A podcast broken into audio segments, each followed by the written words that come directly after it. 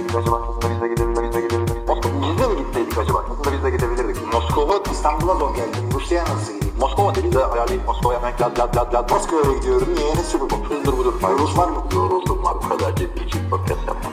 Gönülsüz çocuk doğmaz. Düğün. Merhaba sevgili dinleyiciler, NFL TR Podcast 146. bölüm soru cevap kısmına hoş geldiniz. Hilmi Çeltikçioğlu ben, orada bir yerde de Kaan Özaydın var. Evet arkadaşlar, birçok güldük eğlendik zaten normal podcast çektikten sonra, o yüzden bilmiyorum artık. Sizi de aynı şekilde güldürmeye, eğlendirmeye çalışacağız. Sorularımıza geçelim mi? Var mı özel konuşmak istediğin bir haber bir şey? Yok, benim yok da. Çok iyi değil mi abi podcast? Sizi de güldürmeye, eğlendirmeye çalışacağız. Ne abi bu? Eğlence podcast. Güldürme podcast. Ya abi, bu şey abi, bu bonus bu. Görevimizi yaptık biz. Maçları anlattık, konuştuk. Bundan sonrası artık şey, bizden. Değil mi abi? Böyle ileride podcast böyle milyonlara falan, 100 binlere, hadi 50 bin kişi dinlese podcast'ı, tamam mı? O zaman soru cevap yapmayız herhalde. Bu dönemki dinleyiciler de şey der ya, eskiden de soru cevap yapıyorlardı az dinleyicileri varken falan. Çok bozdular falan. Gözleri kalktı. Aynen. Forumdaki tek sorumuz MyTent'ten geliyor. Tabii Barış Ekim. Selamlar. Öncelikle geçmiş olsun hem taraftar hem de McCarthy'ye. Packers eğer Nelson'ı tutsaydı şu an farklı olur muydu? Veya başka hangi yanlışlar yapıldı? Seneye neler yapılmalı? Ya bence sıkıntı bir tane receiver'dan kaynaklanmıyor. Savunmada sıkıntı var. Koşu hücumu oturdu. Bu sefer koşuyu terk etti Packers nedense son iki haftada. Ya birazcık öyle ama çok fazla. Bir kere Nelson bitti yani. Onu söyleyeyim. Oakland'da da oynayamıyor. Ya Oakland'da kim oynuyor ki zaten? Doğru ama yani Nelson yani kariyerinin inişlerini yaşıyor. Çok bir şekilde. Green Bay'de de aksine genç ve yetenekli receiver'lar var. Yani takımın bence en iyi yeri şu anda receiver'ları. Başka hangi hatalar yapıldı? Yani McCarthy takımı kaybetti açıkçası. Yenilikçi yaklaşımı vardı McCarthy'nin. Onu kaybetti. Millet neler yapıyordu? Şanmak Beyler falan. Bu hala dinozor gibi eski playbooklarına tutunmaya çalışıyor. O büyük bir hatası bence o. Seneye de yani head coach değişikliği bence zaruri hale geldi artık. Bana şeyi hatırlatıyor. Ben 2012-2013 yılında şey diyordum ya, NFL TR'nin tasarımını değiştireceğiz. Sonra 2015'in sonunu bulmuştu o tasarımı değiştirmek. Sen yazmışsın bir tane fotoğrafa, işte yeni tasarım yapıyor. Launch etmek için 2 sene bekliyor. Yeni tasarım eskiyor. McCarthy de öyle. Yenilikçi bir koç. Ama artık yenilikleri eskidi yani. Ya o yüzden bir değişiklik her iki taraf için de iyi olabilir. Hem takım için hem koç için. Şeye geldiğimiz zaman öteki kısmına, önceki haftalarda Hilmi ben ne demişim bakayım, McCarthy'nin pas oyunlarında önceki uzun ortak sonrasında kısa ortaya bakıldığında bence bu biraz saçma. Uzun ortaya bakana kadar kısa ortası zaten çoktan koşulmuş olur. Yani aslında bu birazcık şeye bağlı, o oyun tarzına bağlı, bir sürü koşturma yapıyor yani. Özellikle mesela bu hafta Panthers maçına baktınız mıydı, bir sürü yerde Cam Newton'un önünde Christian McCaffrey 4-5 yardta boş ama ona atmıyor. Özellikle önce uzuna bakıyor. Yani oyunun her oyunun kuruluşu farklı birbirinden. Bilmiyorum, bana mı öyle geliyor yani? Ya bence McCarthy'nin öyle bir sistemi yok yani. Mesela Patrice'da içten dışa giden bir sistem vardır ya. Önce Edelman'a, Gronk'a gidersin. Ondan sonra dış receiver'lara bakarsın. Sanmıyorum ben öyle bir sistemi var McCarthy'nin, önce uzun orta sonra falan. Yani karışık. Tabii ki de önünde Rodgers varsa ve Davante Adams ligin her cornerback'ine birebir de az çok yenebilecek olsa, yani bir takım şansları yaparsın ama sürekli oyununu buna kurmazsın. Bu adam diyor basketbol koçu olsaydı sürekli üçlük attırır herhalde. Muhtemelen. Geçenlerde Kupon Manyaklar diye bir belgesel izliyorum. Kadının bir teki bir kolide indirim kuponlarını biriktirmiş. Markete gidip yaklaşık $1900'lık 43 market arabasıyla malzeme aldı. Kuponları işleme koyunca sonuçta $50 civarı para ödedi. Benim de aklıma Rams geldi. Sen kupon kullandın mı hiç Amerika'da? Kullanmışımdır ya. Ama kuponlar abi. Mesela Target'ta bilmem işte $40'lık alışveriş yapınca bir tane Campbells'ın şeyleri vardır ya, konserveleri. İşte bir tanesi bedavaya geliyordu. Öyle aklımda kaldığında kullanıyordum yani. Ama tabii ben oradayken online'daydı genelde kuponlar yani, biliyorsun. Tabii. Bende de çoğunluğu online dediği böyle ya, büyük dergilerin, gazetelerin kuponlarını kesip de bilmem ne değil de üniversite newsletterlarında bir takım kuponlar oluyordu. Onları hakikaten kesmiyordum zaten. Gidip alıp gazeteye gidiyordum. Yani faydalı şeyler oluyordu orada. Ama öyle kolilerce bir koli kuponla gitmemiştim hiç. Evet, zaten gitsen bir belgesele konu oluyormuşsun işte yani baktığında. Bir yerde bir tane şey gösterdiler. Haberde mi nerede okudum? Adamın birisi bir tane çok güzel bir boşluk yakalıyor. Tanesi $1 mı ne? Deli gibi böyle 2 litrelik limonlu gazlı bir içecek alıyor. Şeylerce, kolilerle, market arabalarıyla doldurup arabasına dolduruyor falan yani. Çok iyi yapılmış. Zaten böyle bayatlayan bir ürün olmadığı için bir senelik ürünü çok ucuz paraya almış oldu. İlginç. Onda yani böyle şeyler hoşuna gidiyorsa onda yap. Bak ona da. Diğer bir belgeselde de O.J.B. bu O.J. Simpson'ın kardeşi herhalde. Odell Beckham Jr.'ın arabasının kaportasını yenilediler. Belgeselin sonunda yeni çektiklerini anlattı. Şöyle ki arabayı geç saate teslim ettiler. Sebebini de bir önceki maçta kötü oynadıkları için antrenmandan geç çıkmışlar. Kötü oynayınca ceza mı veriyormuş Pat Shermer? Olabilir yani ama arabasının kaportasını yeniledilerse bu araba programları falan gibi bir şey herhalde. Pimp My Ride gibi bir şey. O da ne efsane programdı ya, değil mi? Şimdi geri dönüp bakınca mesela adamın arabasını yapıyorlar, bagajına 4 tane PSP koyuyorlardı falan. Ben de diyordum wow ne güzel ya, 4 tane PSP koyuyorlar falan. Ne kadar şimdi 4 geri tane PSP bir şey değil ki. 4 tane yani orada ucuz olan şeyler arkadaşlar. Ama işte şimdi geri dönüp bakınca o programa mesela çok iğrenç arabalar yapmışlar gibi geliyor. Tabii ne kadar kaç senelik program değil mi? 2000'lerin ilk başındaydın yani 2000.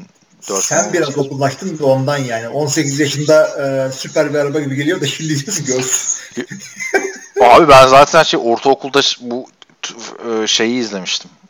Too Fast, Too Furious, Fast and Furious'ın ikincisi diyordum ben. Ulan ben de bir arabam olunca böyle işte neonlar yaparım ederim falan.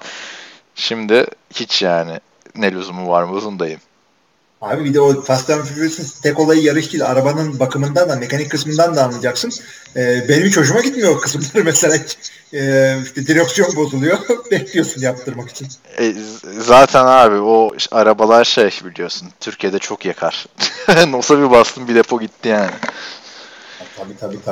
Ya, Fast and Furious'ta benim alakam yok. Ben orada Fast and Furious'ta işte Vin Diesel'la The Rock kellerin ilahları, ben onları seyrediyorum o filmlerde. Ya ben bir kere olmuştu bu 18 yaşında 19 yaşında işte arabayı yeni alınca bir tane yanımda arkadaşım var, arkada da kız arkadaşım oturuyor ve üniversiteden çıktık Tepeden. Bizim okulda Kayış'tan'da böyle dağ başında gidiyoruz işte Bağdat Caddesi'ne doğru. O dağdan inerken böyle boş bir yol var, tamam mı? Bizim arkadaş baktım yani yol da boş, hiç böyle arabayla hızımızı yapmam. Dedi bu araba dedi yanlıyor mu dedi. Nasıl yani dedim, drift falan filan dedi. Bakalım dedim, tamam mı, hiç ama el frenini öyle çekerek drift değil böyle. Arabayı sola doğru kırdım, tamam mı? Araba da hafif yanladı.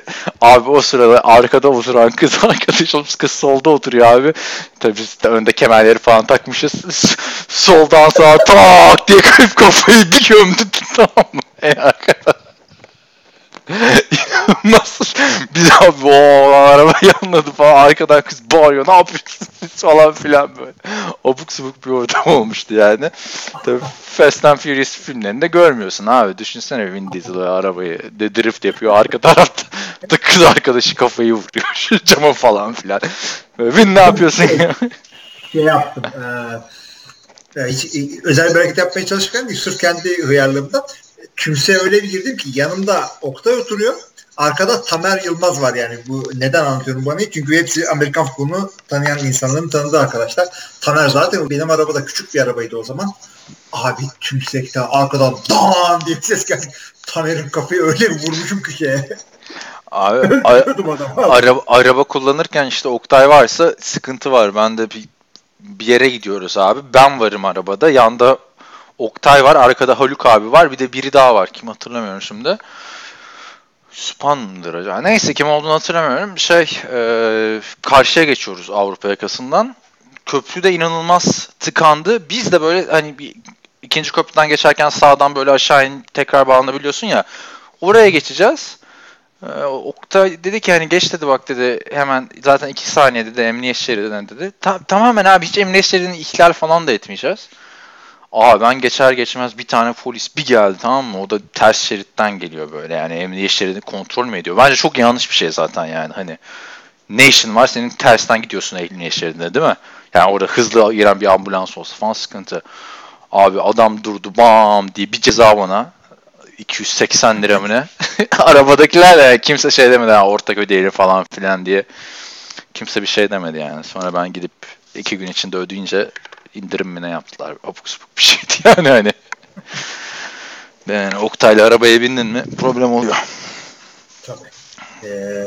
Şimdi şeye gelelim. Bir sonraki paragrafa. Sizden geçen sene ses kaydı gönderen podcast Lakim Londra'da yaşıyor. Geçen sene gelmemişti. Bu sene gelirse beraber video çekeriz. Tabii Londra'dan olduğunu biliyorum. Rusya'daki Super Bowl partisi için evet. Aha. Bu arada askerliğin tam Super Bowl'a denk gelmesi kötü olmuş. Bildiğim kadarıyla bedelli askerliğin sonunda yemin ediliyor ve yemin edilene kadar çarşı veya evci izni yok diye hatırlıyorum. Ya olsa ne olacak abi yani? Yani İstanbul'a gelemeyeceğimiz için. İstanbul'da gelirsin gelemesen de Edirne'de bir yerde seyredersin. Nerede Edirne'de Super Bowl mu gösteriyorlar Keşan'da?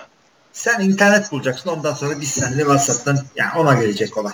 Yok ben izleyemeyeceğim gibi geliyor. Spoiler yani almadan telefondan izlersin. Cep telefonu yasak abi yasak şey tuşlu abi, telefon götürebiliyorsun sadece. Ya. Tuşlu telefon götürebiliyorsun sadece ya. Öyle yani bedelliye sadece tuşlu telefon gönderiyorsun. Bakarız artık. Maçı canlı izleyemeyeceğim gibi hissediyorum. Yani izlemeyebilirsin o zaman.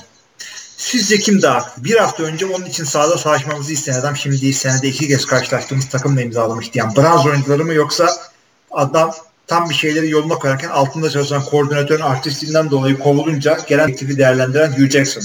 Hugh Jackson kesinlikle Hugh Jackson yani. Browns'un hiçbir şeyi yok yani burada. Hugh Jackson da ya sonuçta kaç senedir head coachluk yapıyorsun. Ya o kadar muhtaç mıydın? Hemen koordinatörlük yapmaya. Ama öte yandan Marvin'in... Tutarsın abi tabii yani. Hani bir de oradan gelmişsin ya.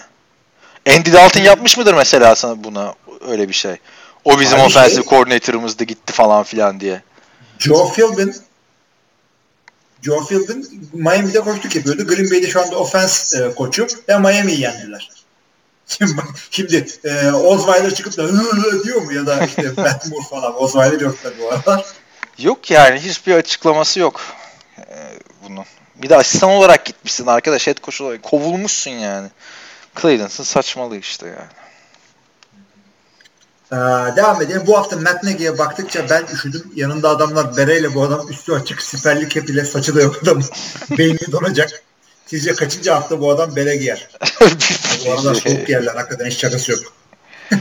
Yani ben mesela günlük hayatımda bere şapka falan çok kullanmamaya çalışıyorum saçım bozulur diye. Sen ne yapıyorsun mesela?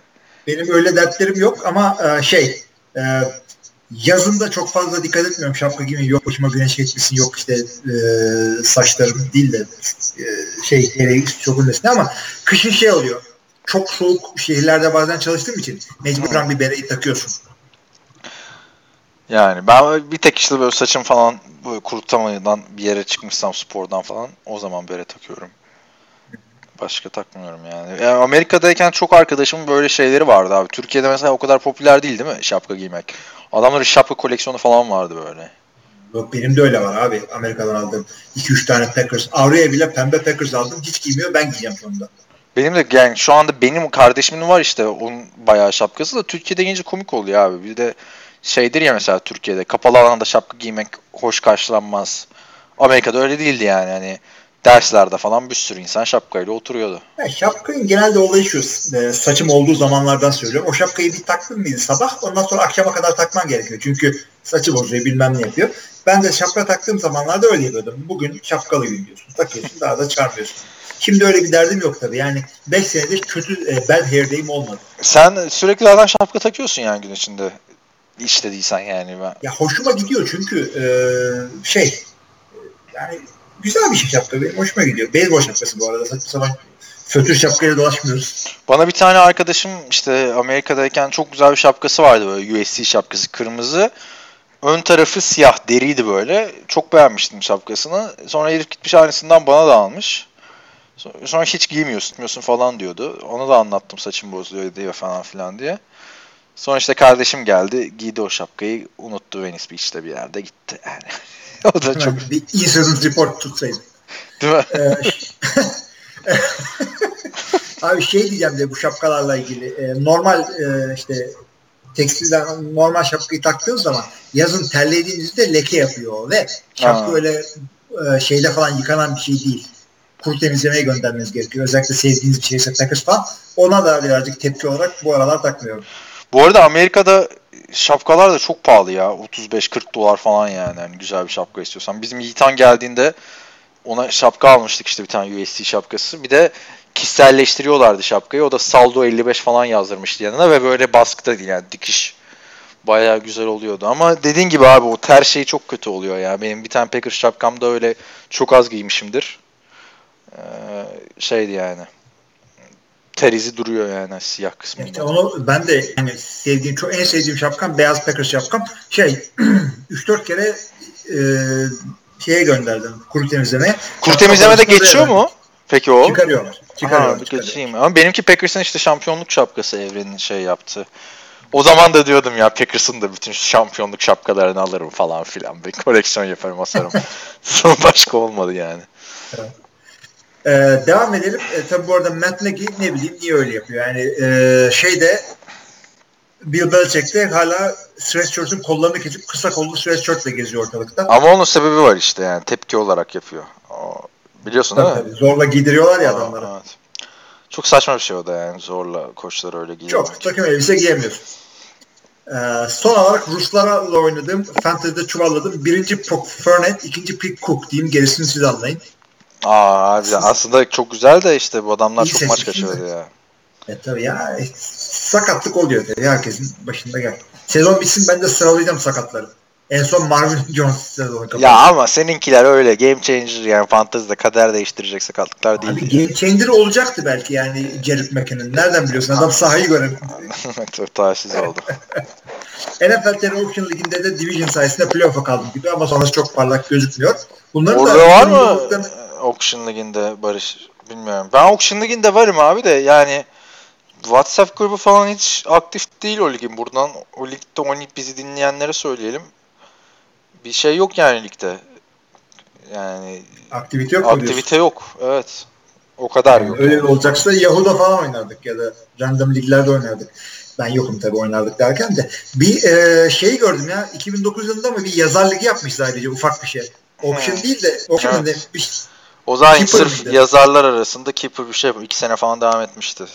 Onun birini kazanmışım ben, söylemiyorsun. Hayır canım, kazandığında Facebook'ta falan paylaşmıştın hatta.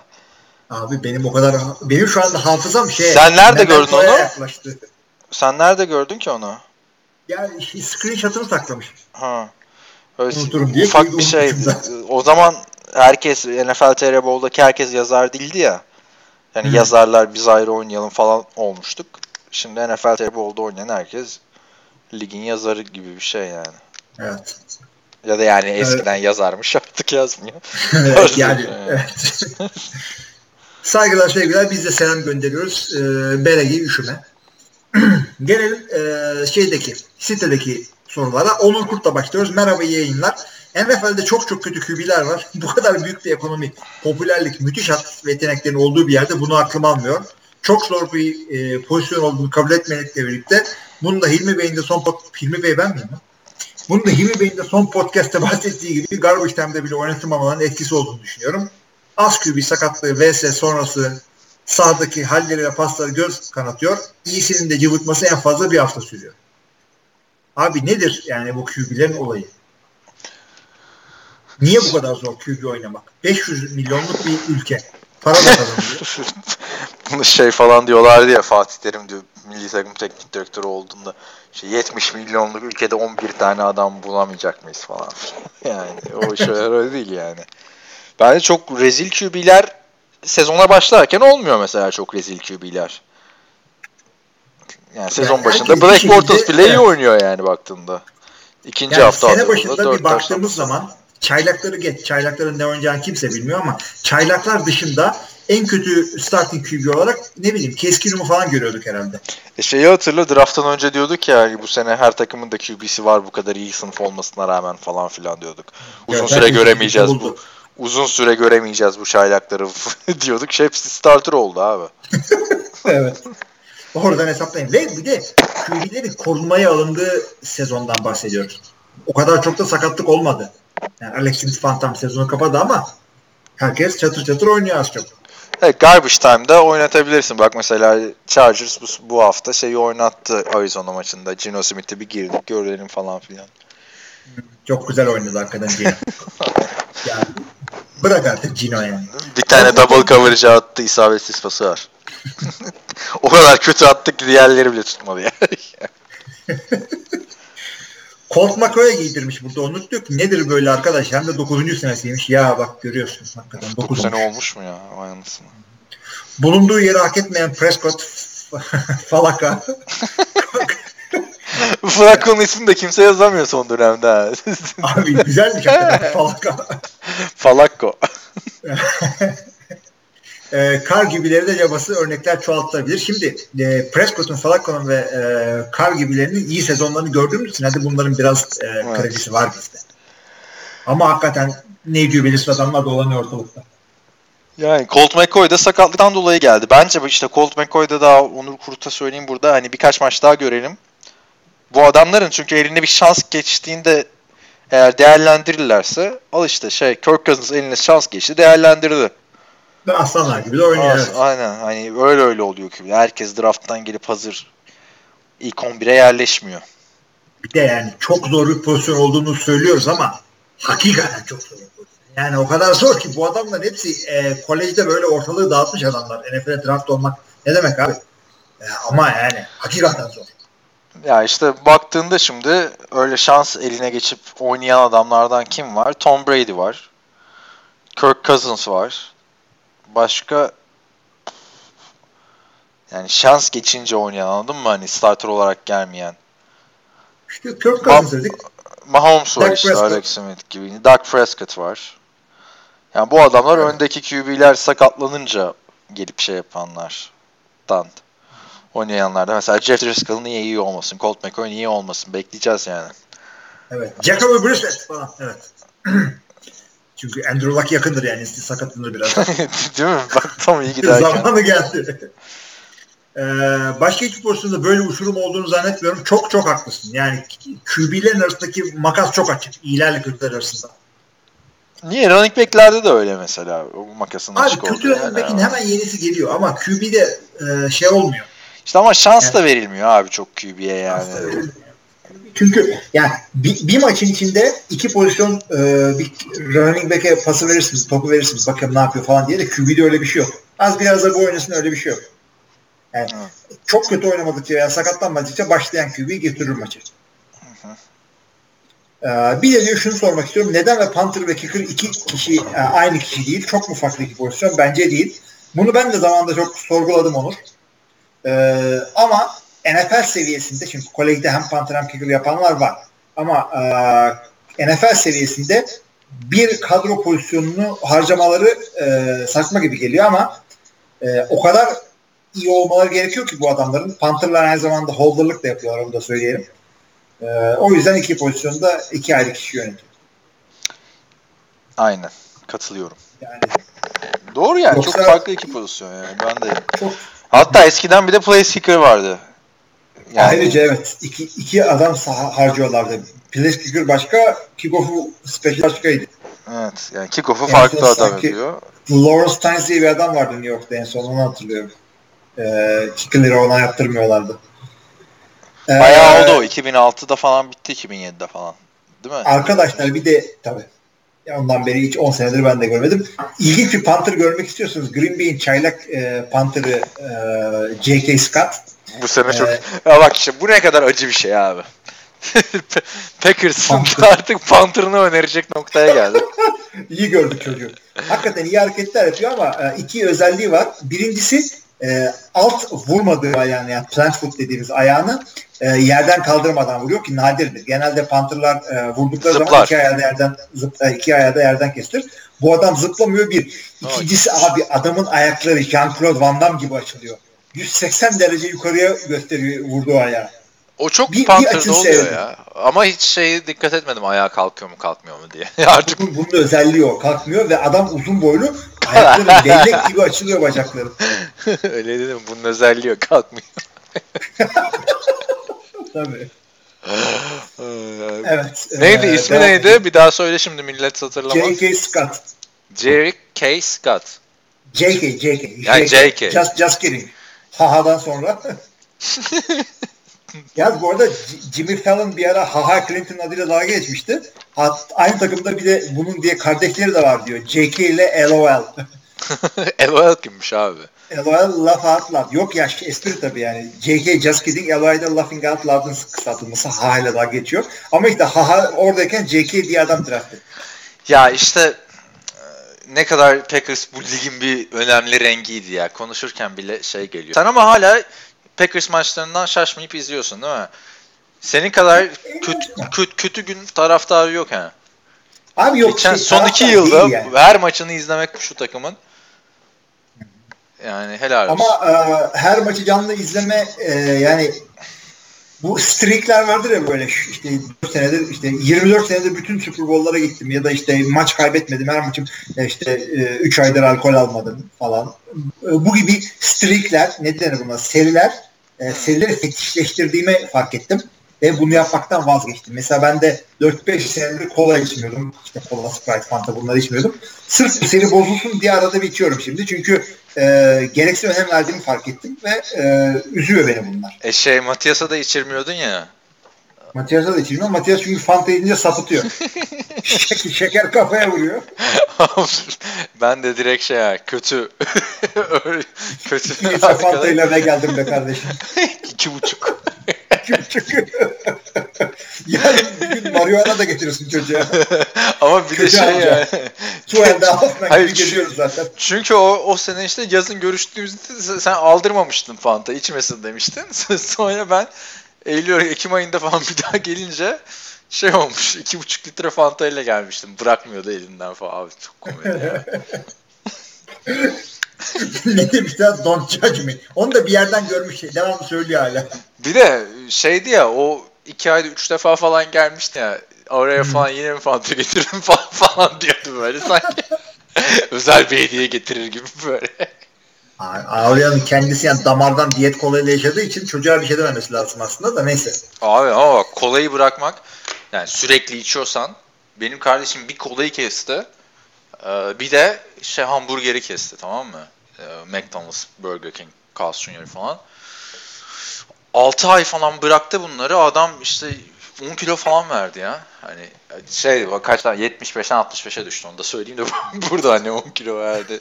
Ya o çünkü zordur değil mi abi? 75'ten 65'e düşmek. Hani zor. 110'dan 100'e düşmekten daha zordur herhalde. Kesinlikle öyle.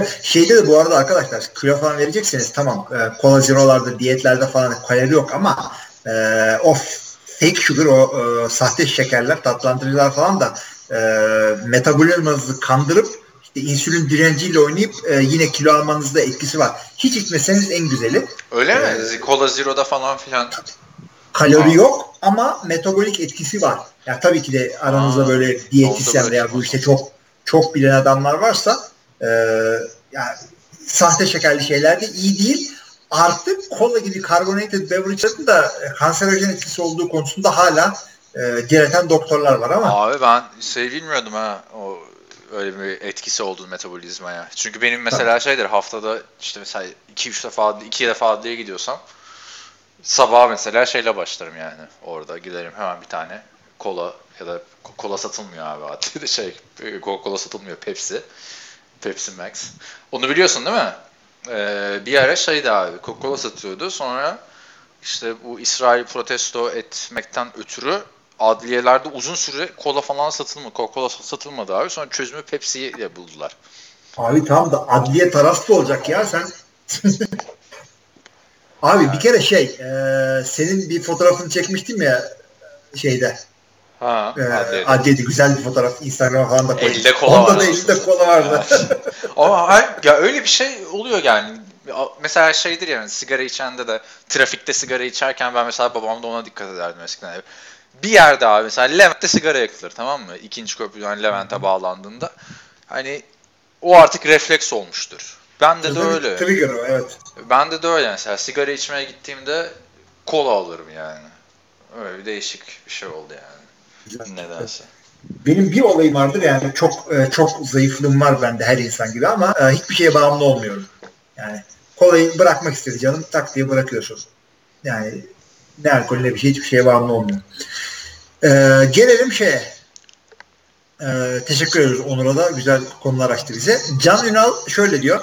Çoğu takım selamlar. Çoğu takımda ofansif koordinatör veya defansif koordinatör başka takıma gittiğinde aynı koç ile devam etmelerine rağmen ciddi performans düşüşü oluyor.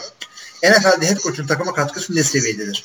Bir takım head coach olmadan sadece defans ve ofansif koordinatörle başarılı olamaz mı? Tamam, bunu ben de merak ediyorum. Bir durduralım. Evet, head coach'un önemi diyorduk. Ben de sana bunu soracağım. Şimdi bu head coach'un önemi gri bir nokta. Üstünde kitaplar yazılıyor falan filan.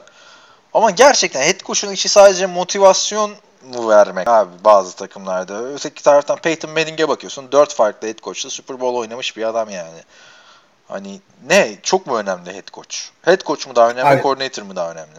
Ya head coach daha önemli. Şimdi head coach'luğun yanı sıra bir yandan takımın hücum ya da savunmasını da ciddi olarak götüren adamlar var. Onları bir yere bırakalım. Yani head coach'ların koordinatörlük görevleri yaptıkları yerlerde onları bakalım. Sadece head coach'luk yaptıklarında da şimdi antrenman programını hazırlıyorlar.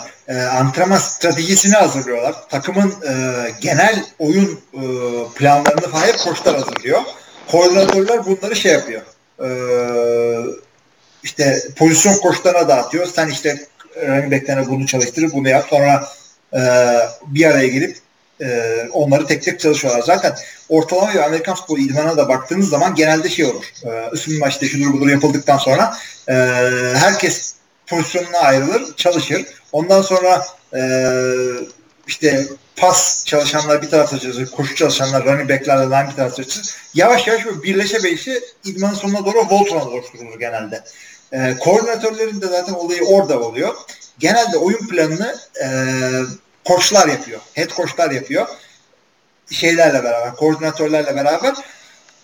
Bu kadar özeline girdikten sonra birazcık daha geri açıp takımın genel gidişini, genel vizyonunu, ne tarz bir takım olmak istiyoruz, nasıl bir yönde ilerleyeceğiz, bütün bunları head coach belirliyor. O yüzden zaten ne kadar başarılı koordinatör olsa da olsun head coachlukta tutunamayan insanlar var. Bunları ayıplamıyoruz. Yani. Ha bir de işte bazı takımlarda mesela bunun en büyük örneği işte 80'lerdeki şeydir, Chicago Bears'tır. Mike Ditka ile Buddy Ryan'ın işte hiç anlaşamayan, Mike Ditka head coach, Buddy Ryan savunma koçu. Adamlar hiç anlaşamıyor. Sürekli kavga ediyorlarmış. Sideline'da kavgalar, soyunma odasında kavgalar, hangi oyuncunun hangi duşu kullanacağına dair kavgalar vesaire. Ama ikisi de birbirinden ayrı o kadar başarılı olamadı. Bir aradayken Super Bowl kazandılar. Hatta şeyde çok ilginçtir. Daha önce konuşmuştuk seninle galiba. Super Bowl'u kazanıyorlar. Hücum takımı Ditka'yı sırtına alıyor. Savunma takımı Ryan'ı sırtına alıyor. Aynen, o çok iyiydi hakikaten. Ya onunla ilgili de şunu söyleyeyim. Eskiden takım içinde koçlar ve oyuncuların kavga etmeleri işte tartışma falan mantıklı bir şeydi ama şimdi 24 saat haber news cycle diye bir şey var. Her an internette bin türlü haberler, bin türlü bilmemler. Yani iki oyuncu biri ötekine çak yaptı, ötekisi çakmadı. Ooo takımda şey var. Yani şu anda ona geldi olay. Her şeyi dibine kadar inceliyorlar. Şu anda öyle bir çekişme olsa iki koç arasında ikinci hafta içinde bir tanesi gider. 2 hafta içinde. Evet. Katılıyorum. Evet. Devam ediyorum istersen. Ben okuyayım bunu. Emre Arslan demiş ki NFL'de bu sezon underrated ve overrated olan isimler sizce kimler? Mesela underrated demiş. Flip Lindsay, Adam Thielen ve Eric Ebron. Şimdi bu adamlar aslında underrated değil. Bu senenin çıkış yapan adamları. Çok böyle yani Adam Thielen'la Eric Ebron'un kariyerleri 2-3 adım ileri çıktı. Lindsay zaten undrafted çaylak. Bu sene böyle hani değeri underrated, değeri yeterince gösterilmeyen oyuncu demek. Senin var mı? Bence mesela Andrew Luck bunlardan biri bu sezon için. Öyle olabilir hakikaten, ama Adam Thielen'ın üzerinde şunu söylemek istiyorum. Şimdi NFL genelinde çok konuşulmuyor olsa bile ben NFC North özellikle takip ettiğim için Adam Thielen'ın ne kadar başarılı bir adam. Zaten oranın yerlisi galiba. Çok da seviyorlar orada. Adam underrated olduğunu düşünmüyorum yani. Adama hakkı veriliyor Adam Thielen ve hakikaten de çok iyi oynuyor. Hakkı verilmeyen kim sence bu sezonki performansıyla? Açıkçası düşünmek lazım. Melvin Gordon diyebilirim ben mesela.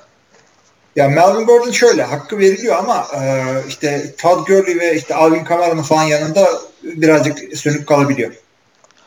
Başka QB'lerden mesela bu sezon çok iyi oynayıp hakkı yeterince verilmeyen belki işte Jared Goff olabilir. Philip Rivers belki ya. Philip Rivers aynı. Philip Rivers yılların şeyi zaten underrated'ı. Underrated evet. Drew Brees de aslında genelde underrated de bu sene 3-5 tane rekoru gömünce tarihe. Bu sene artık şey oldu ya. Herkes Drew Brees'i underrated diye şeye getirdiler.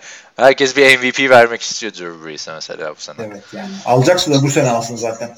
Overrated olarak da LeSean McCoy ile Larry Fitzgerald demiş işte Emre. Ben katılmıyorum. Bu adamlar artık kariyerinin sonuna geldiler yani. Hani yeterince saygı gösterilen adamlar ama ne LeSean McCoy'dan ne Larry Fitzgerald'dan şey beklenmiyor artık. Eskisi gibi takım taşımaları falan filan. Yok beklenmiyor. Ben de katılıyorum burada sana. Larry Fitzgerald zaten overrated olması için şöyle olması lazım. Bu şimdi hala süper oynuyor, takımı taşıyor. Arizona deyince aklı herif Fitzgerald. Yani bu muhabbetler çok dönmüyor.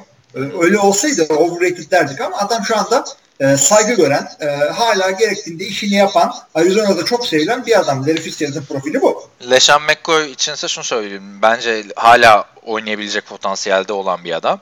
Yani geçen sene de çok iyi oynuyordu. Oynuyordu ama az kullanıyorlar adamı. Az kullan. Evet yani overrated değil. LeSean McCoy. Yani zirvesindeki kadar iyi oynamıyor ama yani çoğu takımda hala starter olabilecek bir running back bence. Overrated bu sezon için gereğinden fazla değer gören bir oyuncu olarak aklına gelen bir isim var mı peki? Abi herkesin çok övdüğü mesela. Mahomes demek istemiyorum. Yani adam çok iyi oynuyor ama yarım overrated diyeceğim. Çünkü adamın rakamlarının çoğunluğu Kansas City hücumu, oradaki diğer skill position'lar ve Andy Reid bence. Aaron Rodgers'ı overrated der misin peki bu sene için? Overrated demiyorum çünkü adamın çuvalladığını herkes söylüyor. Trubisky belki biraz overrated olabilir bence. O da olabilir. Aynı sebepten dolayı. Bence Trubisky kötü oynuyor çünkü. Kısıtlı bir adam abi Trubisky bence ya. Hani onu görüyorum ben izlerken. Bir potansiyel görmüyorum açıkçası. Ben potansiyel görüyorum ama abarttıkları kadar bu adam oldu artık demiyorum. Devam edelim o zaman. Bir sonraki soru. Bir dakika daha pardon. Emre'nin daha sorusu var. Jacksonville savunmasının birdenbire böyle çekmesini nasıl yorumlarsınız? Fantasy'de kudurttu bizi. Yani Fantasy'de savunmaya çok takılmamak gibi bence ya. O yüzden savunmaya güvenip yola çıkılmaz yani Fantasy'de. Ya Fantasy zaten hakikaten en... Ama draft ettiyse mesela. Yani. Şöyle söyleyeyim. Takımımız şahane oynar. 14 sayı yer. İşte şu kadar puan alır. Öteki takım rezil olur, sefil olur ama 2 fumble bir tane de return touchdown yapmıştır. Evet. Bir deli gibi para getirir ki kötü savunmanın return touchdown yapma ihtimali daha var. Çünkü deli gibi kick geliyor. Jacksonville'de sadece savunma çökmedi bu arada. Yani hücum koçunu da kovdular. Çöktü, evet. Her savunmadan çok hücum çöktü hatta. Evet. Ertz ve Kelsey artık Gronk'un önünde diyebilir miyiz? Kelsey bence önünde Gronk'un ki Gronk bu hafta önce yine iyi oynadı ama yani çok istikrarsız bir adam. Her sene maç kaçırıyor ya. Her sene. Ertz için diyebilir miyiz bilmiyorum. Yakın ama. Ertz yakın, Kelsey önünde. Onu ben de söylüyorum. Ama Gronk da yani Emre bu soruyu yazdığında 26 Kasım hangi gün oluyor? Bir saniye bakıyorum. Pazartesi. Yani sen bu Gronk'un da güzel dönüş yaptığı maçtan sonra yazmışsın soruyor. Yani ama artık Kelsey ligin en iyi tight diyor muyuz yani buradan artık konuşurken ligin en iyi tight end'i. NFL TR damgasında vurabiliriz. Tamam. Vurduk o zaman. Hay. Bu arada Special Teams demiştim de şunu söylemek istiyorum. Unuttum maçlar sırasında. Şu son gelen kick-off kurallarından sonra 10 saatlik yapmak o kadar zordu ki arkadaşlar. Yani normalde %10, %20 falan gibi bir ihtimal olan bir şey %5'lere denk. Niye? Onside'a ne etkisi oldu ki onun? Abi şey oldu. Koşarak çıkamıyorsun artık. Bir yard içinde duruyor olman lazım. Yani 300 Spartalı tamam. Gibi girer. Onside'da genelde zaten koşmuyorlardı ki çok. Ama duruyorlardı ama kicker yani arkadan herkes koşarak geliyordu. Yani yine geliyorlardı ya onside'da da. Ama artık yasak oldu. O bir yardın içinde durman gerekiyor. Bir, ikincisi her iki, yani sırf boylamasına değil enlemesine de sınırlamalar getirdi oyuncuların dizilimi için. Çok zor bir şey oldu onside kick ya. Acaba onside kick yeterince çalışmıyor mu takımlar? Ben hep onu düşünüyorum yani. Onun bir tekniği taktiği olması lazım o topa vuruşun. Her seferinde farklı bir yere gitmesi topun bana biraz saçma geliyor ya. Orada sıkıntı onside kick'te. Yerden sektirip havaya sıçratman gerekiyor topu. Yani yerden sekmemiş topu 10 yard sonra da havada tutamazsın. Yani topu vurayım 15 yard havaya dikeyim. Ondan sonra hatta 40 yard havaya dikeyim. Ondan sonra illa bizden en uzun bir adam tutar topu. Yerden sekecek o top. Yerden sekince de nereye gideceği hakikaten zor. İşte topun yapısından dolayı. Topun yapısından dolayı. Bir de bu yeni kurallardan sonra 10 sayı için yenilikler getirilir. Mesela 7 yardtan sonra hücum topa dokunabilsin. 10 yard değil. 10 yard veya, biraz fazla evet ya. 10 yard biraz fazla. Veya şöyle yapabilirsin. 10 sayı kick yerine şöyle bir opsiyon verirsin. 4 ve 20 ihtimali verecek diye. Kick yapmak yerine 4 ve 20'den başlama ihtimali veriyorum sana. Kendi 20'den. Ama yani düşün. Mesela İşte o da çok avantajlı olabilir bazı formda takımlar için yani. 4-30 de. 4-30 da çok o da. Neyse belki değişir. İleride kalkacak zaten bu kick. Oraya doğru gidiyor bu olay. Yavaş gidiyor evet. Şevket'in sorusunu ben alayım o zaman. Merhabalar. NFL'in salary cap konusunda aşırı baskıcı olduğunu söylemiştiniz. Geçenlerde cap'lere bakarken Sportrac sitesinde Panthers'ın cap'i $32,000 aştığını gördüm. Bu Sportrac bu arada. Sportrac'in yaptığı bir hata mıdır yoksa bu kadar cüzi miktarlar için NFL ceza uygulamıyor mu? Allah Allah. Orada bir onların hata yapmıştır. Çünkü Sportrac kendi bildiği kadarıyla yapıyor bu şeyleri. Cap de bu arada ödendikçe yansıyan bir şeydir paraya. Yani $32,000 aşmıştır ama ne bileyim işte bir adama bonus verilmemiştir, bir adam takımdan kesilmiştir, bir sürü bir şey olmuştur. Aşmamışlardır onlar yani. Sportrac'e öyle gelmiştir. Bakalım o zaman ben şimdi şeyden açıyorum. Buyurun sen aç. Over the Cap'den açtım. Adı üstüne zaten Over the Cap. Kanunu açarken ben de şunu söyleyeyim arkadaşlar. Cap'i açtığında ceza şudur. En son imzaladığın sözleşme iptal ediliyor. Yani en son Rodgers'a mı para verdin? İptal oluyor. Hiç bakmıyorlar. Önemsiz adam. Serbest mi kalıyor yani o adam? Hiç oldu mu öyle acaba? Ya, serbest kalmıyor da Rodgers'ın mesela sözleşmesi extension ya. Onu iptal ediyorlar. Abi bu ilginç bir konuymuş. Yani Spotrack'e göre gerçekten şu anda $202,000 aşmış gözüküyor mesela. Panthers mı? Over the cap ne diyor? Over the cap'te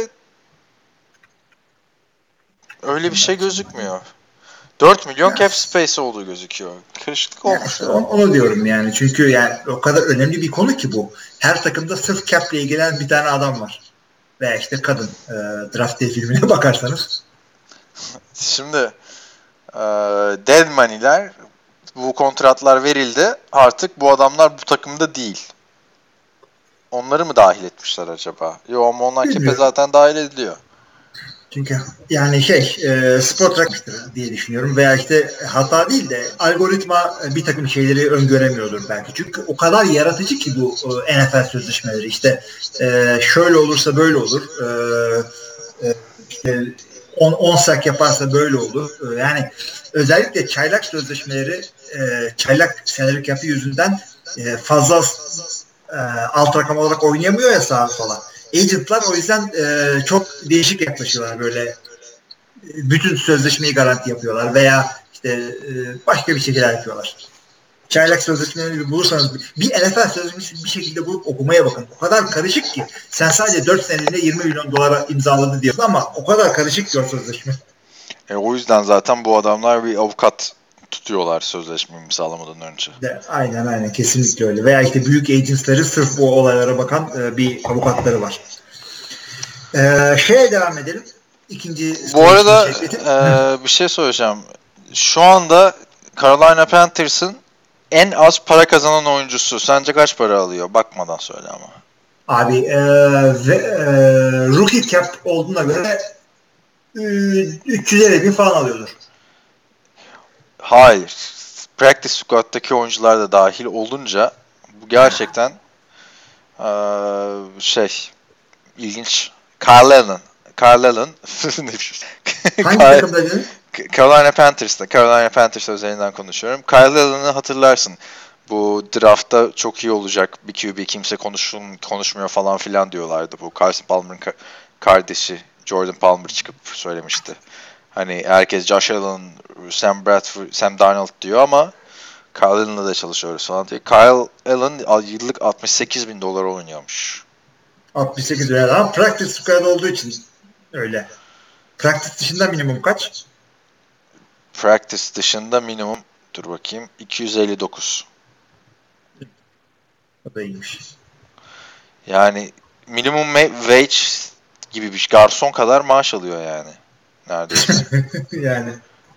Yani iyi bir okuldan mezun olursan hiç yani NFL'de practice squad falan yok abi, ne geliyor? Yani zaten 68 bin ne var? İşte 90-100 bin falan alıyorsun. Yani Türkiye'ye göre çok iyi para, $68,000 yıllık. Baktığında aslında. Ya öyle de Amerika'da o kadar pahalı ki hayat. Yani Los Angeles'ta yaşıyorsan Rams oyuncusun, practice squad'da 68 bin. Yedek başka ikinci bir iş alman lazım. Ya o kadar da değil be abi. Ailen varsa belki de, bilmiyorum da, çok güzel yaşarsın yani $68,000 Los Angeles'ta. Ben 2 sene yaşadım abi, oradan biliyorum. Biz $250,000 işte mi çalışıyorduk? Hayır. Bana deselerdi tamam, gel bizim practice squad'da oyna. Koşa gider, koşa giderdi. Yani ailesi de olabilir yani. Ya işte ailesi varsa işte evin kirası işte $1,000 desen. Gerçi abi şimdi NFL'de de oynayıp $1,000'lık evde yaşamak da şeydir. Oda kiralı, ya oda olmuş. Belki eve çıkmışlardır abi. o kadar komik ki yani. Kyle Allen'ı düşünsene, practice'den sonra Cam Newton'la bir etiyorsun diyor. Cam Newton, sen benim 200 katın para alıyorsun. Şimdi şöyle, ben sana anlatayım abi. Şimdi bir $1,200 falan bir arkadaşınla güzel bir yerde ev kiralayabilirsin ya, yani kişi başı $1,200. Çok güzel bir yerde. Anladın mı? Yani $2,500. Böyle yapsan bu para sana yeter yani hani. Abi ben o tip yerlerde tercih ediyorum. Biraz şehrin dışında oturuyorum. Araba alıyorum ama tek başıma kalıyorum. Ben kimseye kalamam bu yaştan sonra. Yani hiçbir şey. Kyle Allen'dan bahsediyoruz abi şimdi. Kyle Allen dediğin kaç yaşında? 23 yaşında adam. Ben 23 yaşında da üniversiteden sonra hiç roommate olayına girmedim. Master'da bile. Master'da tek başına mı yaşıyordun sen? Ya ilk odam yurtta kaldım ama tek kişilik odaydı. Ondan sonra eve çıktım. Vay, İkinci senemde. Tek kişilik oda da lüks ya. Gerçekten iyiymiş. Niye öyle yaptın ki? Abi ben başkasıyla yaşamak istemiyorum. Çıplak geziyorum falan. Eğlenceli olurdu yani. Ben mesela 2. sene tek başıma yaşadım. Tabii daha rahat tek başına yaşamam ama ilk sene ev arkadaşım var. Abi eve ne zaman gelsem orada bir meden atalım mı diyen adam var yani. Bizimkinin çok aşırı bir gamer'dı yani. Adam Vegas'a gitti. Vegas'a Xbox'ına götürdü yani. O kadar şeydi yani. Yok artık. Abi harbiden yani. Öyle bir aşırı yapıyordu yani.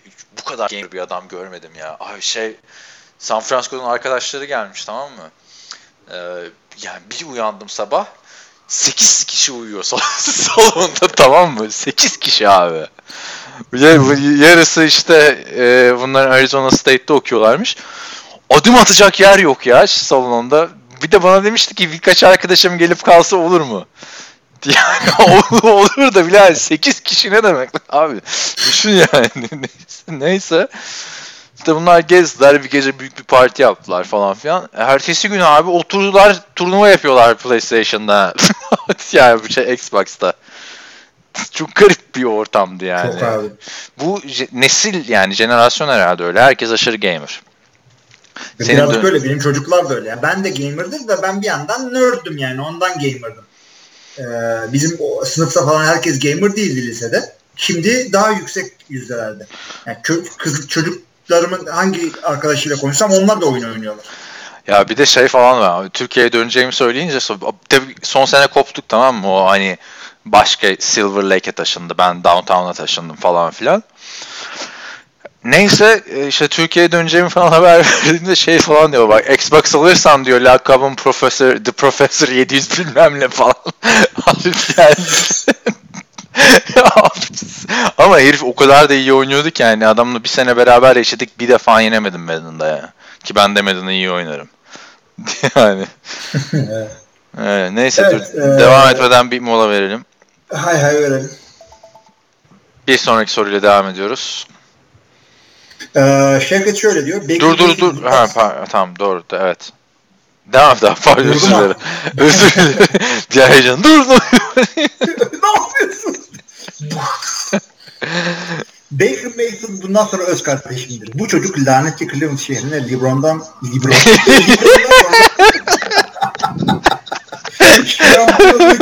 sonra buna ediyorum. Mayfield'ın performansını nasıl buldunuz? Çok bariz şekilde yükselme yok bu serize. Cleveland'ın takımca Hugh Jackson'e bu kadar tepki koyma sebebi nedir? LeBron James. Düşünsene kalıyor. Teşekkürler LeBron şampiyonluk için.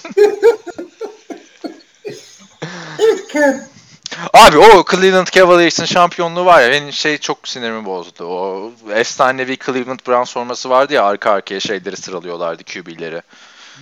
O şampiyonluktan sonra onu kaldırdılar yani. Hani ne alakası var abi? Niye kaldırıyorsun? Basketbolda şampiyon olmuşsun yani.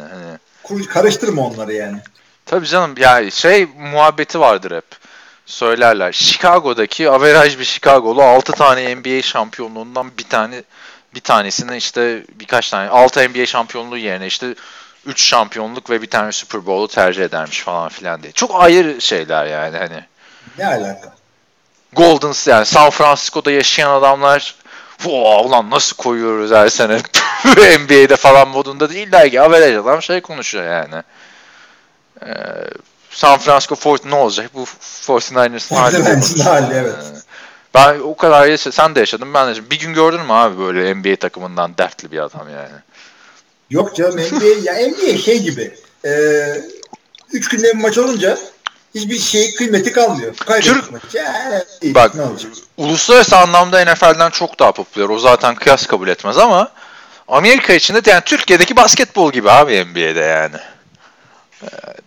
Öyle değil mi yani? Hiç. Evet. Şimdi geri dönelim Baker Mayfield'a. Ben zaten söyleyeceklerimi söyledim. Falcons'ı yendin, Bengals'ı yendin. Çok gaza gelmeyelim. Ya ama ben şunu söyleyeyim yani çocuk hakikaten iyi oynuyor. Yani tamam adamı takımdan soyutla izole et. Sadece onun yaptıkları hareketlere bak. Hiç şey gibi değil. Loser takımda debelenen adam gibi değil. Sanki takım kazanması gereken bir takım da kötü oynuyorsunuz kardeş. Yani şey değil. Şöyle söyleyeyim, tam anlayacaksın benim nereden geldiğimi. Vay Cleveland'a bak 4 maç kazandı değil de şöyle düşünüyor bence insanlar. Ya bu takımın 7-8 tane kazanması lazımdı. 4'te kaldınız. Ne oldu? Ne yapıyorsunuz kardeşim siz ya? Baker Mayfield çaylak tabii abi falan. Ben böyle yaklaşıyorum. Ya ama senin hem yaklaşımını anlıyorum hem mantıklı. Öteki taraftan ne denir? Ölümü gösterip neye? Sıtmaya. Razı etmek gibi bir şey. Abi yani Cleveland niye 7 maç kazanacak takım olmasın yani 7 maç kazanması gereken bir takım olmasın? 4 maça tamah mı ediyoruz yani? Yani ben açıkçası potansiyel gördüm çocukta. Ben de şey gibi oldum ha. Bugün Baker Mayfield'dan konuşurken bu bir Baker Mayfield ise ya, yürü git lan falan diyecek yani hani.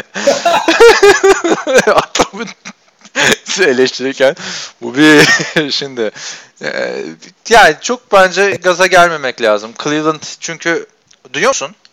Duyuyorum. Cleveland hep bunu yaşadı. daha önce. Bir iki maçla. Aa bulduk galiba falan filan böyle. Bir de dediğim gibi karakter sorunları bence Cleveland'ın en büyük sıkıntısı. En büyük sıkıntı abi QB'de. Tabii yani ama ben bu adamın karakter sıkıntısını diğer karaktersizler gibi aynı görmüyorum. Bu adam takım değiştirdi diye Hugh Jackson'a gıcık oldum. Tamam gıcık olabilirsin yani. Tamam haksızsın bence gıcık olmaman gerekiyor. Ama gıcık olabilirsin tamam. Ama bunu söylememesi gerekir bir QB'nin. Ama işte bu adam gerekeni yapmıyor. Birazcık da ondan bunu değişik görüyor insanlar. Çıkıp da Hugh Jackson Allah cezanı versin işte. Vay efendim zenciler böyle Meksikalılar gibi yanlış şeyler söylemiyor. Bu adam hissettiklerini söylüyor. Kalıpların biraz dışında. Bunu da kabul ediyorum. İşte söylemeyeceksin, yapmayacaksın. Yarın öbür gün bu başka bir koçuyla da kavga eder. Der ki işte ondan önce burada ben vardım. Hadi bakalım. Diyebilir ama işte Donald Trump'ın bu kadar şeyler söyleyip hala başkan seçilip başkanlıkta kalabildiği zamanlarda bu çocuğun dedikleri de olabilecek şeyler. Bak 2 tane 3 tane kötü maçına bakar Cleveland taraftarının bu adama sevgisini kaybetmesi. Hatırla Derek Henderson'ı kral yaptılar bir sezon çok iyi oynadı. Playoff'u 10 galibiyet aldırdı diye hala konuşuyoruz 2007 sezonu. 2008 sezonunda kötü başladı. Sakatlanınca Cleveland taraftarları sahayı terk ederken bu yuhaladılar adamı. Yani Cleveland da sabırsız bir şey yani. Biraz öyle ama o sabırlarının 10 sene de köreldiğini birazcık umut ediyorum. Evet. Ama yani bu adam süperstar olabilir bence. Baker.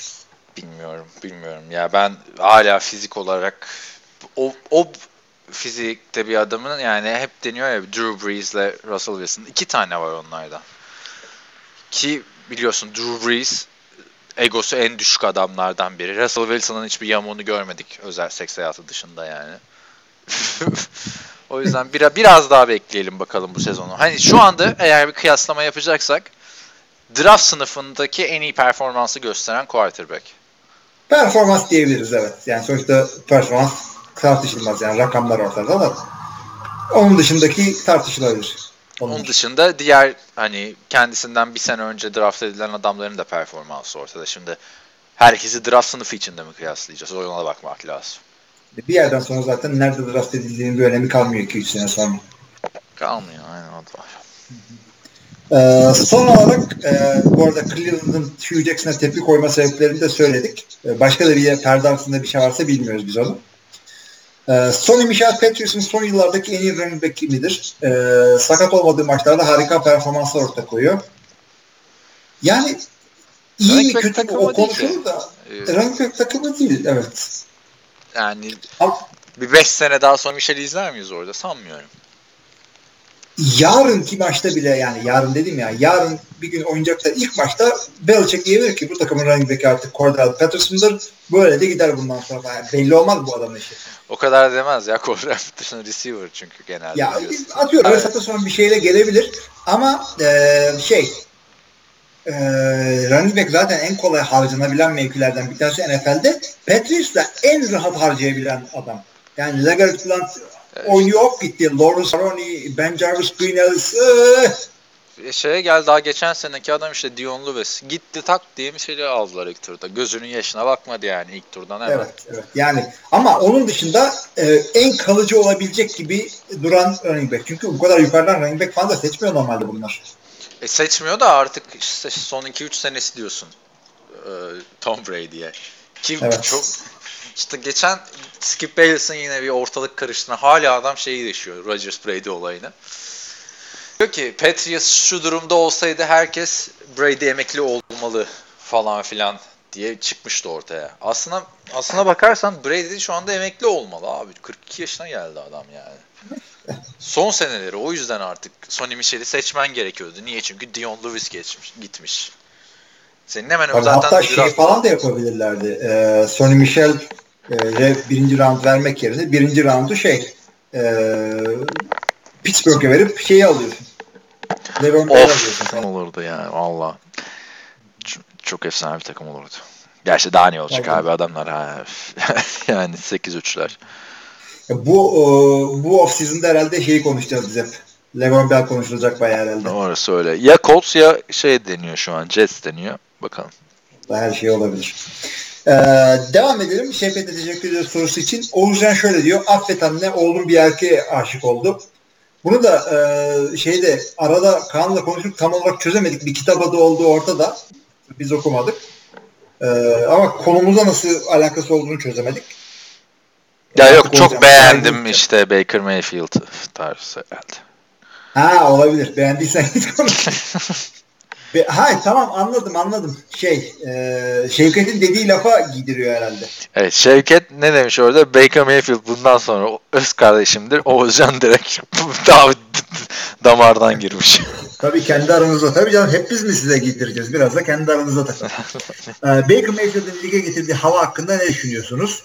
Her soruya politik cevap veren Golden Boy QB'ler baydı. En sıcak takılan Cam Newton bile böyle davranıyor. Bu haftaki davranmıyor demek diyecek herhalde. Bu haftaki Hugh Jackson'a tavrı oyunu beni benden aldı. Farklı bir bakış açısı. Bence çok yanlıştı öyle davranması Hugh Jackson'a.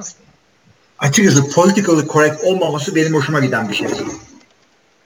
Abi politically correct şimdi derken şeyden bahsetmiyoruz ama bu adamlar çıkıp işte yok ben eşcinsellerden nefret ediyorum falan filan. Onu demeyen ya da işte ırkçılık yapmayana politically correct diyorsun. Bu politically correct olmaktan ziyade takımın dinamiklerini bir şey yapmaktır yani. Mayın döşemektir. Anladın mı? Senin QB'in böyle davranıyorsa bir koçun bu soyunma odasının kontrolünü alması çok zordur artık. Daha ilk senesinde. Öte yandan şey de olabilir yani, bu da bir kontroldür. Biz böyleyiz. İşte biz maçtan sonra çıkıp da herkes iyi oynadı. İşte bir takım yanlış kararlar oldu. İşte önümüzdeki maça bakacağız. Bunu söylemiyorum ben diyor adam QB olarak. Ben bunu söylemiyorum. Diğer oyuncular da böyle söylesin. Yani biz şey olmayacağız. Golden Boy olmayacağız. Yani ipe sapa şey nedir? Suya sabuna dokunan cevaplar veren insanlardan olmayacağız. Takımın başına da videomuzu getiriyoruz. Ne haliniz varsa da görün. Düzgün koçları getirdik. 3 senedir maç kazanamıyoruz. Hadi bakalım şimdi. Bir de bir açıklama yapmış. Pişman değilim, yine olsa yine söylerim demiş.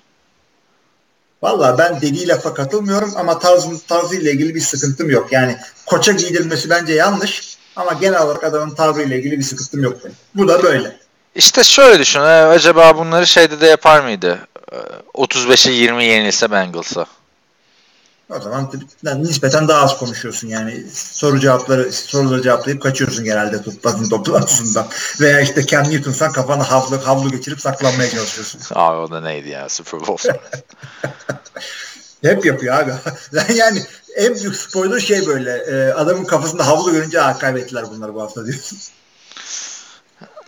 O kenarda da havluyla oturuyor zaten ya sürekli. Ama kazandığı zaman havlu boyuna geliyor böyle. Boynundaki havluyu iki eliyle asılıp öndeyken, kaybettiği zamanlar oturmuş böyle havluyu kapatmış. Sanki bilmiyoruz seni. Eşek gibi bir yazıyor sırtında. Zaten fizik olarak da şey yapıyor. Fizik olarak da evet.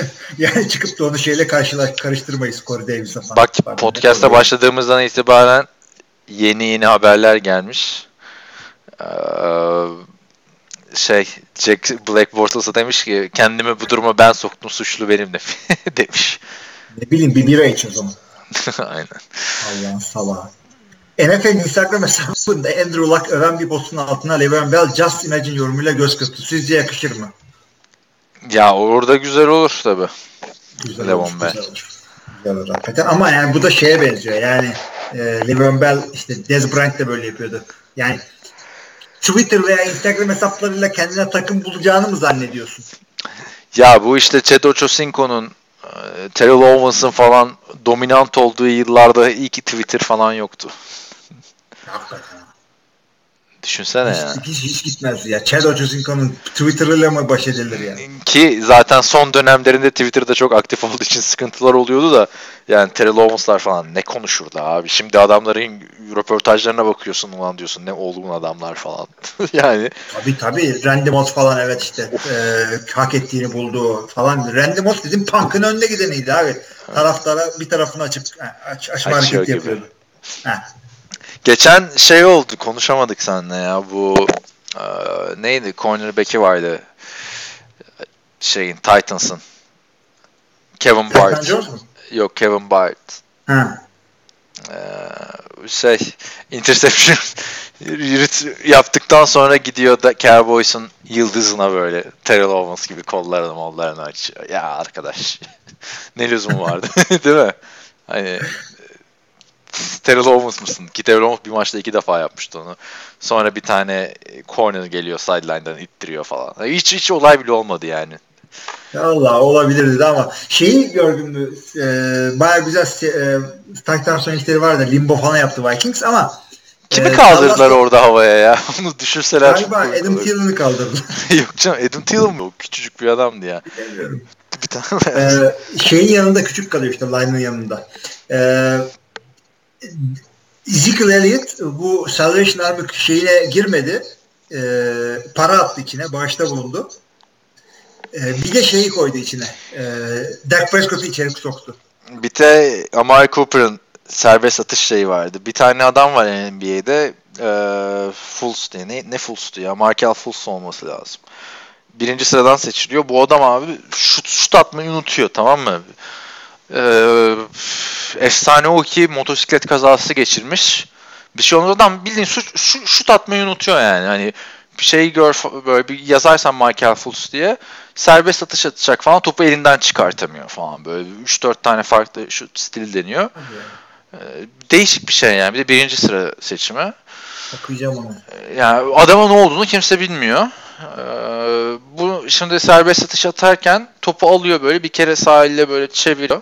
Sonra böyle pat pat yapıyor tamam mı? Hani sağ elinden sol eline hızlı böyle elinde şey değiştirip öyle abuk sabuk bir şekilde atıyor. Onun taklidini yaptı Amari Cooper'da. Tabii en efsanesi de NFL TR'den de paylaştık sosyal medyada. Tyler Lockett'ın bir tane şut atarken Doug Baldwin de topunu bloklamaya çalışıyor. Sonra Baldwin kendini yere atıyor.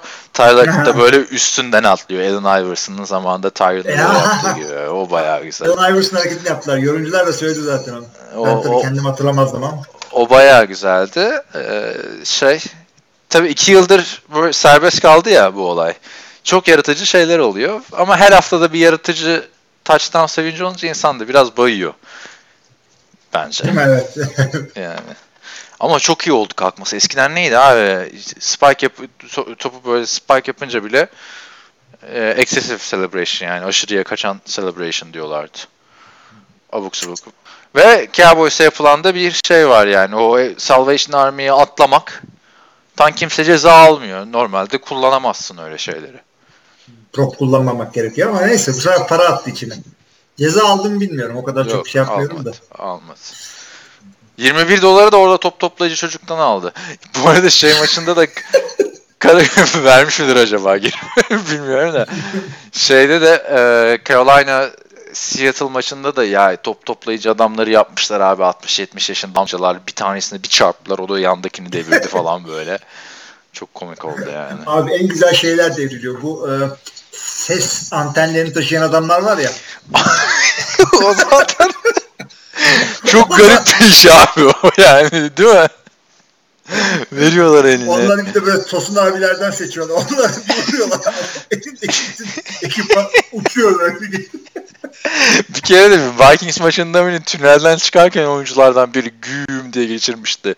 Adam, o ne garip bir alet abi harbiden. Yıl olmuş 2018 yani. Bir tane adamı çok güzel uçmuştu hatırladım onu. Kocaman bir leğenle bütün maç duruyor abi elinde yani. Çok garip. Onlar bir de sahaya bakıyorlar. Bir de bu pompon kızlara, cheerleader'lar çaptıklarında çok güzel oluyor. Çünkü o kadınlar maça bakmıyor. O kadınlar işte tribünlere ho bir şeyler etmiyorlar falan. O arkadan böyle kadın dinle biri girdi. Çok güzel oluyor ya. Neyse. Ya böyle gülüyoruz ediyoruz da 2011 sezonu olması lazım. Sean Payton'ın da ayağı kırılmıştı yani. Öyle. Ay. Packers ve Cleveland 4-6-1 gidiyor. Bunu söyledik zaten. Bir senede Cleveland'ın değiştirdiği çehre Mike McCarthy sevdalarının hiçbir anlam ifade etmiyor. Diyor işte gitsin dedik Cleveland'a. Ya işte ne kadar ilginç değil mi? Bir takım böyle 4-6-1 oldu. Oha lan ne oldu? Jackson gitti. Baker Mayfield'ın NFL'e getirdiği hava falan filan. Öteki taraftan artık Aaron Rodgers'a bitti ya falan. Mike McCarthy gitsin. İki takımın da 4-6-1 olması şaşırtıyor ama farklı sebeplerden.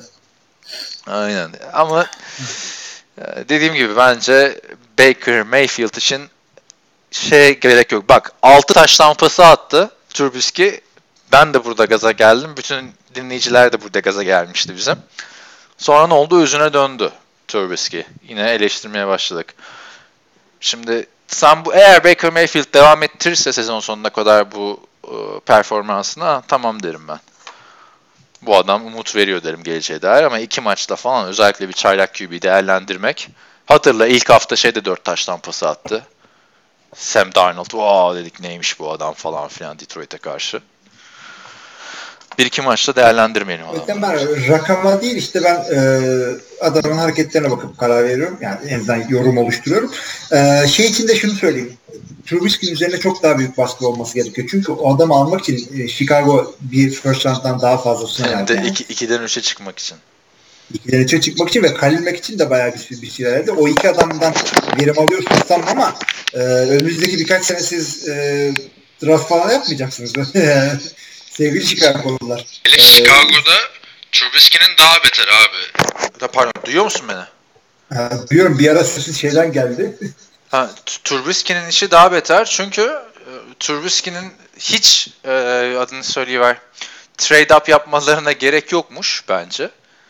Trade up yapmayıp Patrick Mahomes'u seçseymişsin. Oo, değil mi? Ya oğlum nereden biliyorsun o zaman 2000 yılında da Tom Brady'dir seçseymişsin. İşin o abi bileceksin yani. Neyse. İyi abi o zaman başka bir şeyimiz kalmadı galiba. Başka bir şeyimiz yok. Sen de bir şey demiyorsan kapatabiliriz. Tamam o zaman sen kapat. Burası senin yerin. Ben kapatayım o zaman. Burası benim yerim. Arkadaşlar soru cevap kısmında dinlediğiniz için çok teşekkür ediyoruz. Önümüzdeki hafta yine böyle güzel sorularınızı, yorumlarınızı, her şeyinizi bekliyoruz. Önümüzdeki haftaya kadar herkese iyi haftalar. İyi haftalar.